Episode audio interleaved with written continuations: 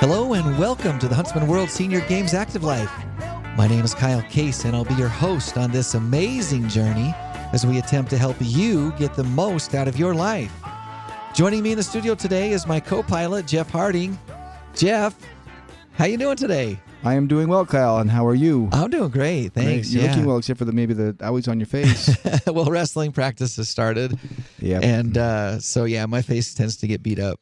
I found as I get older, like I bruise more easily, and my skin is thinner, and, And it's just it is just a start, Kyle, because you're still young. Yeah, it's only just the beginning, but uh, uh, but I'm, I feel. I mean, it, let me just say the injury on my face, which I I know the radio audience can't see, it, it doesn't hurt at all. No. I will say though, every other muscle in my body still is you- hurting right now. You started, you started exercising again. Yeah, so uh, started to practice on Monday, but it's going good. I do find it interesting that there are people in our office who are willing to take credit for those hours on your face instead of letting the wrestling team have the, always, the credit for the hours on your face. Yeah, all part of the fun, right? Yep. So Jeff, Yes, sir. here's what I want to start off with today. Okay. Uh, tell me if you think this is true. It Oh. seems like it seems like to are, me. Are, are there wrong answers? no, no. I just, I'm just curious what you what you think. But it seems to me like society at large seems to harbor. Uh, I don't know. It feels like a collective goal of limiting human connection as much as possible. I think you're right right now. do you do you Oh, feel that way? I mean, we ask people, not you and I, of course, Jeff, but but but people ask others out on a date by using an app instead of striking up a conversation with them in real life. Right. Uh, we board planes, doing everything we can to avoid eye contact with our seatmates. We're Right. we're maybe afraid that they have this crazy idea, like they want to say hello to us or something, and so we don't make any eye contact with them. Right. You know, we place our restaurant orders ahead of time so we can just walk right up to the pickup window, pick it up, and head out Or have it delivered. have it delivered. That's right. Um, we don't we don't want to stand in line and talk to people. No. If we do, though, we certainly want to have our earbuds in and our eyes down on our screen, so we don't have to interact with people. Or if, if we if we talk to somebody, it's, it's text them. We don't actually call them and talk to them on the phone. Absolutely, that's a, that's another thing that we tend to do. Listen to this. There's a couple of things that I thought were interesting. Starbucks recently opened its first pickup only location in New York City. So once Wow. again, no no standing in lines, no talking to people. Listen to this one. This one's even crazier to me. Uber. You know what Uber is? Right. Uber rolled out a quiet mode earlier this year.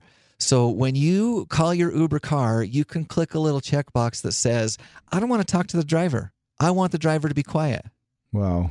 Like like that's that's a little extreme to me, I think. yeah. And on top of that, there are barber shops and, and beauty salons around the nation that are now offering quiet chairs where you can sit still and get your hair cut or your hair curled without having to talk to the uh, to the uh, the hairdresser. Uh, and and of course, maybe those are exceptions, maybe those are outliers, but it does feel like as human beings, as culture, for some reason, we're trying to. It seems like we're shying away from human interaction. Do you feel like that's true? I, I think that's true, but I also think that people feel like there's something missing in their life. They can't figure out what it is, but it's kind of obvious. Exactly right. Here's the here's the thing. All these exchanges that we're trying to avoid as as human beings, all these visits with the baristas at the uh, coffee shop or your airline seatmates, like they do serve a purpose. Of course they do do. serve a purpose. So, a uh, couple of things to think about. Whether we're with strangers or with people we know, psychologist Ellen Hendriksen, who is a PhD, she says uh, social connection is important for all humans. She says we're social creatures, and loneliness, like you said, Jeff, loneliness is a symptom of something being wrong. She says when we're hungry, our bodies tell us that we need to eat. You feel that, right? right. When you're tired, your body tells you you need to sleep. And when you're lonely, that's actually your body telling you that you need to connect with people. Wow. And uh, apparently, you mentioned earlier, Jeff, but apparently connecting via text or social media doesn't satiate that need. No, no. The, well, there's you're not connecting. I mean, Right, you're not- right. You're, lit- you're not literally connecting. You may be communicating, but you're not connecting. Yeah, we, we may tell ourselves that we are. We may think, oh, I connected with 10 people today because I sent them a text message. But there is something about seeing people face to face that helps us have authentic human connections. That's according to psychotherapist and author Amy Morin. Uh, she says that many people have human connections built into their daily lives, like they live at a home with family members or they ha- have a workplace. But the number of people who live alone or who work remotely are both growing. Right. So for these demographics specifically, a spontaneous conversation with the person behind them in a grocery store might be the only audible conversation that they have in a day. Right, right. Uh, and we need to connect. We do. There's a recent study from BYU that found that social isolation is as unhealthy as alcoholism or is as unhealthy as smoking 15 cigarettes a day. So and it may cause those two other things. it, it may, you never know, it may. But we're built to interact. We're That's built right. to interact. So the question is, how do we maximize human connection in a society that supports limiting it? And I got a couple of ideas well, great. I and they're not hard. They're not hard. They're just, good. just simple common sense things. Uh, one way Dr. Hed- Hendriksen suggests doing this is to find a means of connection regarding something you already care about. Mm-hmm. So, for some people, that may be a religious organization. It might be a social rights issue that you really believe in. It could be a hobby or a sport, Yes. for example or, or multiple sports. or multiple sports. Uh, you could also strike up conversations with people when you're running errands. And doing that can really transform an otherwise robotic task into a social interaction. You might consider joining a run club, right. which transforms something that is often a solo activity into more of a social meetup. So, so there's not only the physical aspect, but the social aspect as well. But here's the thing the science is clear that social interaction is a major part of well being it is. even if human connection isn't an issue for you, and it's not for all of us. Some No. some of us, you know, have a, have an easy opportunity to Mhm. interact with people. Uh, but if someone in your Zumba class, Jeff, wants to strike up a conversation, Don't run and hide. yeah, just Don't talk dance to away. him. Don't dance Don't away. dance away. Just talk to him. Uh, that might be the most meaningful part of your entire day. That's right. Or if you're at a, if you're sitting at a banquet table, introduce yourself to the people, other people at the table, and, and have a say hello. How are you? And ask them some questions. Maybe you're there for a work meeting or whatever it is. But Right. yes, reaching out and having that social interaction, it, it, it we need it. Our We do. brains need We it. do. Our souls need it. We need to interact, and and we do live in a world that tends to minimize those interactions. So we need to take advantage of them. So, Kyle, is there anybody else that we could interact with today? Do you think? I, I'm hoping that we can. Today's guest is a friend and a longtime athlete of the Huntsman World Senior Games, but there's more to it than that, Jeff. Eric Johnson is not only an athlete at the Huntsman World Yes, he Senior. Games, which he is, but he also competes in events all around the nation and around the world.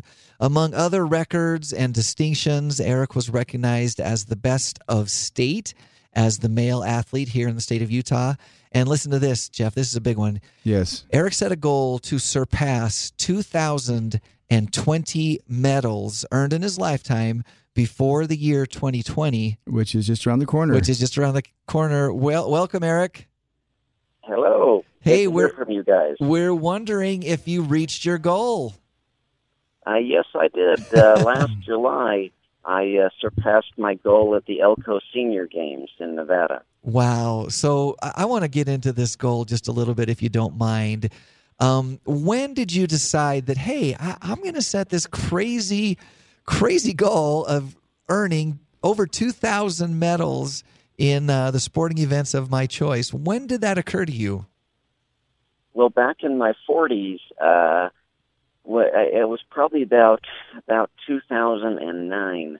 Uh, I thought, well, maybe I have a shot at it if I keep on pace uh, to what I've been achieving each year. Then, uh, then I would actually have a shot at it. But I'd have to stay healthy and have a lot of things work out for me in order for that to happen. And, and I was lucky enough to uh, just be 59 medals away going into 2019 um, uh, to see, to take a shot at it. So you've been doing this for quite a while. You've been you've been tracking and had this in mind for a number of years. Yes, yes, I have. Wow. And then you find at the beginning of 2019 that you're about 60, 59 medals away, and you say, hey. I'm almost there. I'm going to do it. Yeah, I So- I I plan out my season before the year's calendar year starts, and and I just start uh, going for it, and So- hope to stay healthy. Yeah. And, and that's so important. That's so important because um, you have to do multiple events a year in order to rack up those medals. And I think it's important to remember that, Eric, it's not just that you have to participate in multiple e- events during the year. You got to win medals you have at them. win something. You- yes. You, can't Yes, just show you, up you because these these are not participation medals. You've got to actually earn these. So I'm, I'm curious, Eric, on an average year, how many events do you attend and participate in? Well, some years I'll do as many. Uh, I've done as many as 15 track meets in a year, uh, and as, and about the same in road races of half marathons and 5Ks and 10Ks uh, around the country. Um, but uh, uh, this year, I think I did. I think I did 10 track meets uh, and race walk events, and another uh, probably at least another 10 road races. Wow.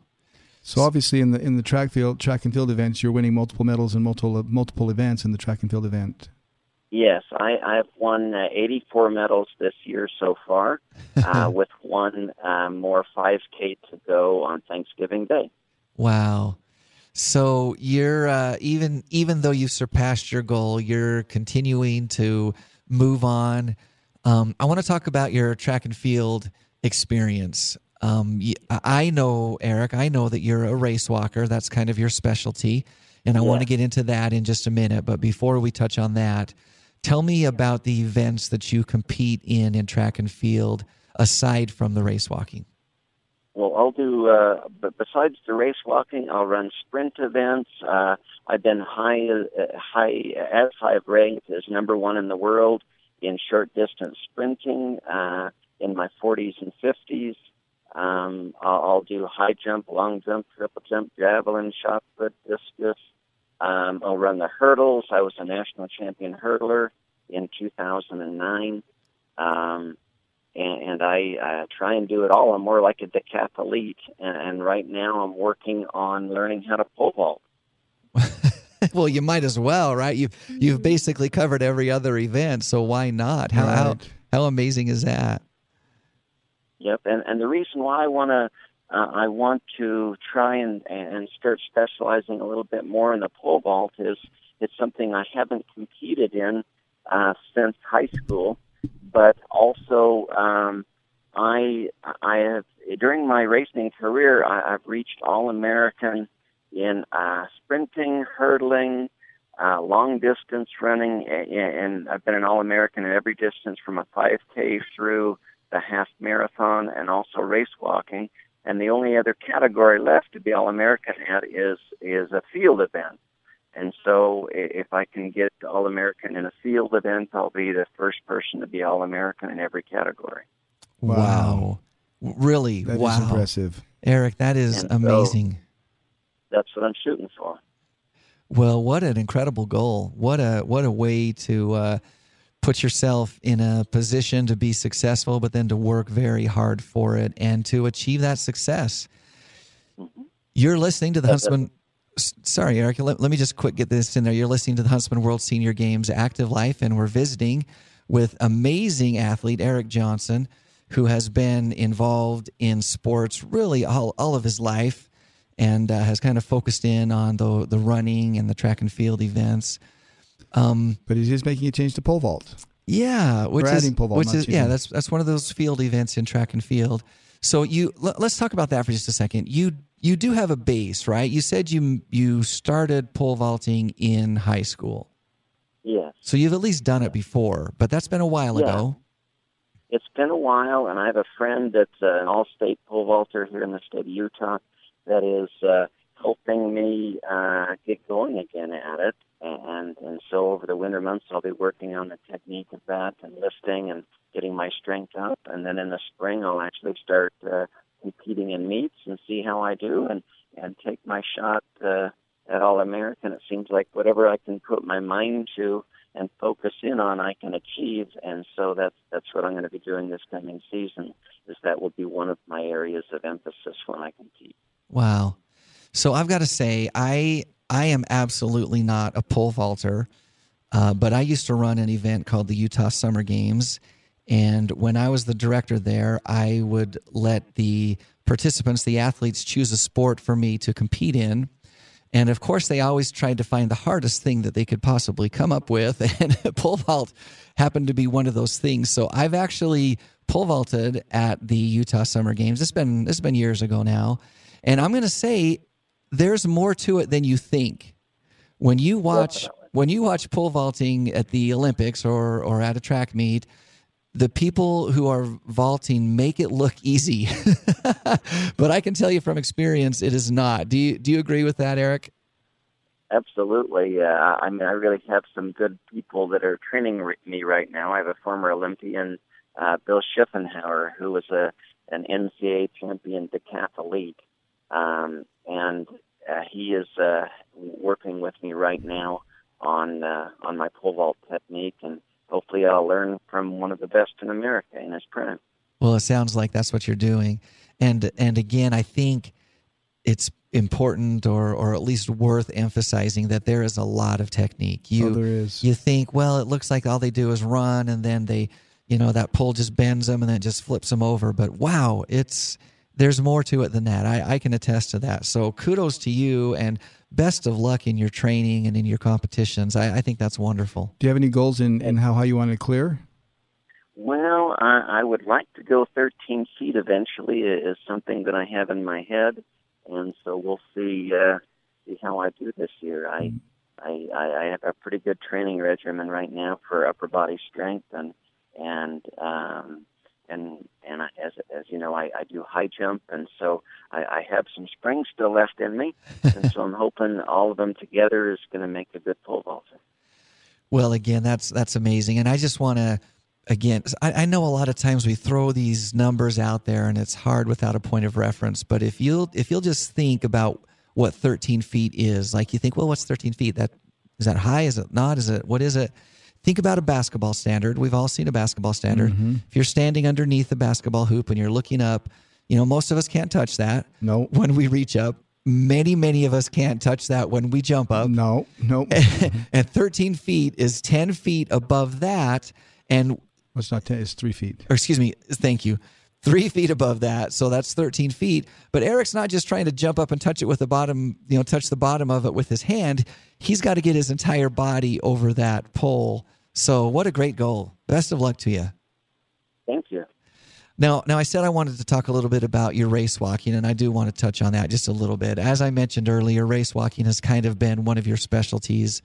Uh, tell us a little bit about that. How long have you been competitive race walking? Well, I uh, started race walking in 2009. Uh, I was at the Utah Summer Games, and I uh, they just barely finished a 3,000 meter race walk.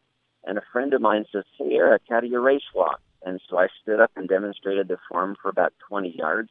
Well, the guy that won the race walk that day just walked up to me and he says, "He says, you have perfect form. You ought to actually do this." I says, "Well, no, I, I don't do anything to do with long distance. Really, I I am a sprinter uh, and do field events." And he says, "Well, you really ought to try race walking. You have natural form at it, and, you ought to give it a go."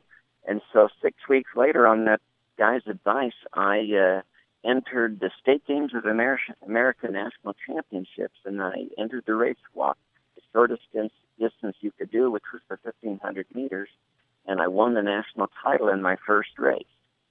And Wow. so, uh, ever since then, I thought, well, maybe I ought to look into this race walking stuff a little bit more. And and from there, it took me two years uh, to win uh, my first gold medal um, at the Huntsman World Senior Games uh, in race walking for my age bracket.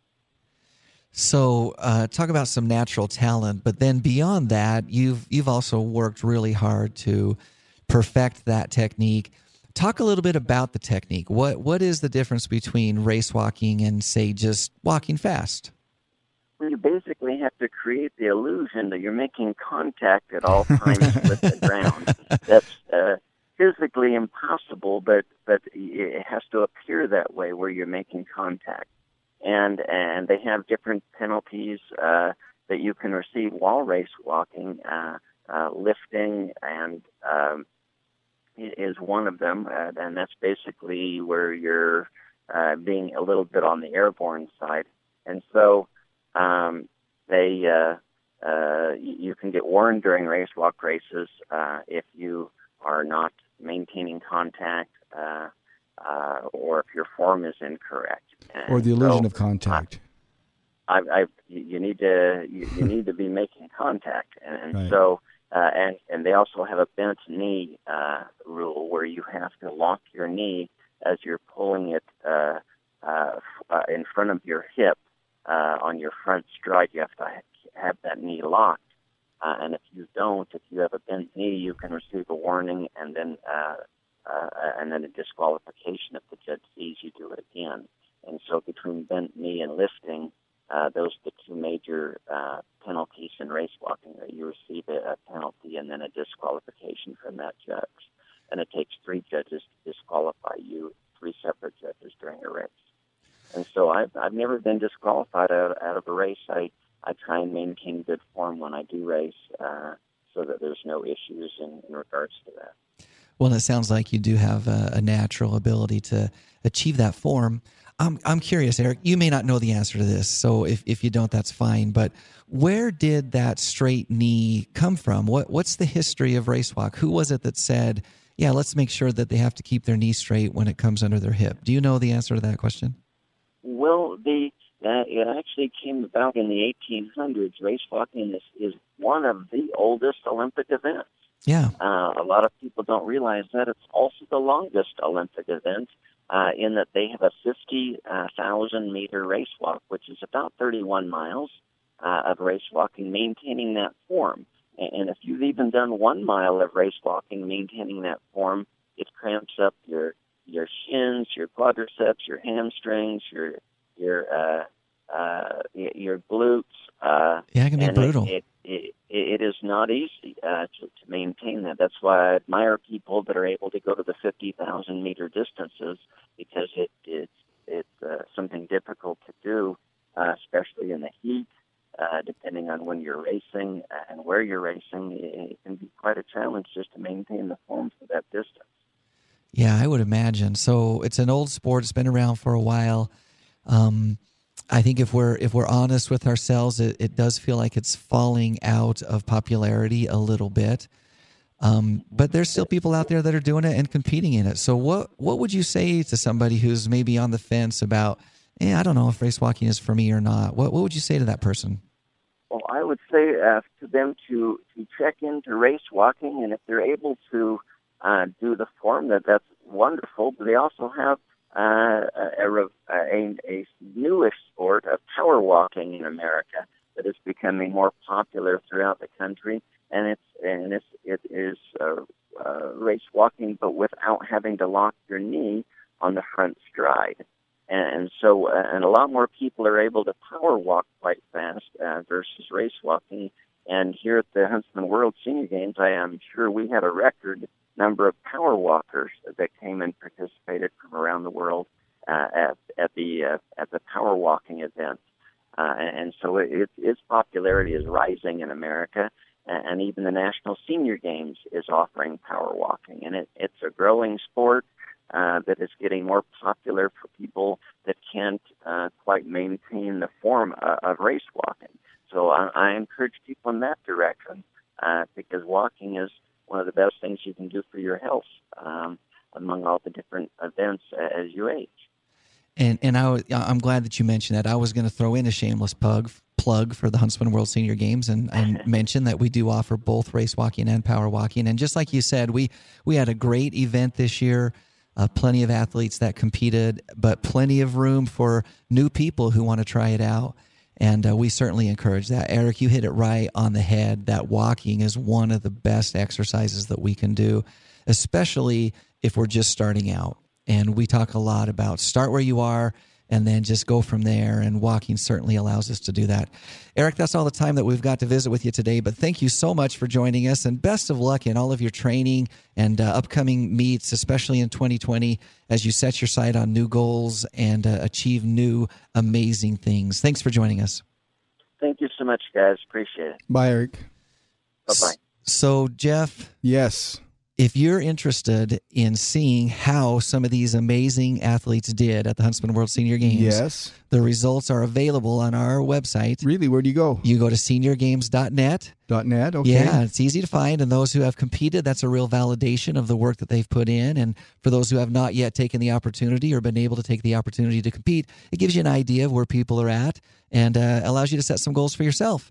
So if you're planning ahead, and you might as well plan ahead, the dates for the 2020 Huntsman World Senior Games are October 5th through the 17th, and we'd love to have you come out. Remember to tune in live next and every Thursday at 5:30 p.m. Mountain Time on AM 1450 or FM 93.1 for the Huntsman World Senior Games Active Life. You can also subscribe to our podcast anywhere that podcasts are found. Once you subscribe, give us a rating, write a quick review. You can really help us uh, spread the word about the show as well as about the games, and, and really more importantly about living the active life, which is what Which we're all about. really the most important thing. Yes. You can also find this and previous shows right on our website. Again, that site is seniorgames.net, so check it out. Our inspirational thought comes from American poet Suzy Kassem. Jeff, she says, Doubt kills more dreams than failure ever will. Boy, is not the truth. Until next Thursday, stay active. Bye, everyone.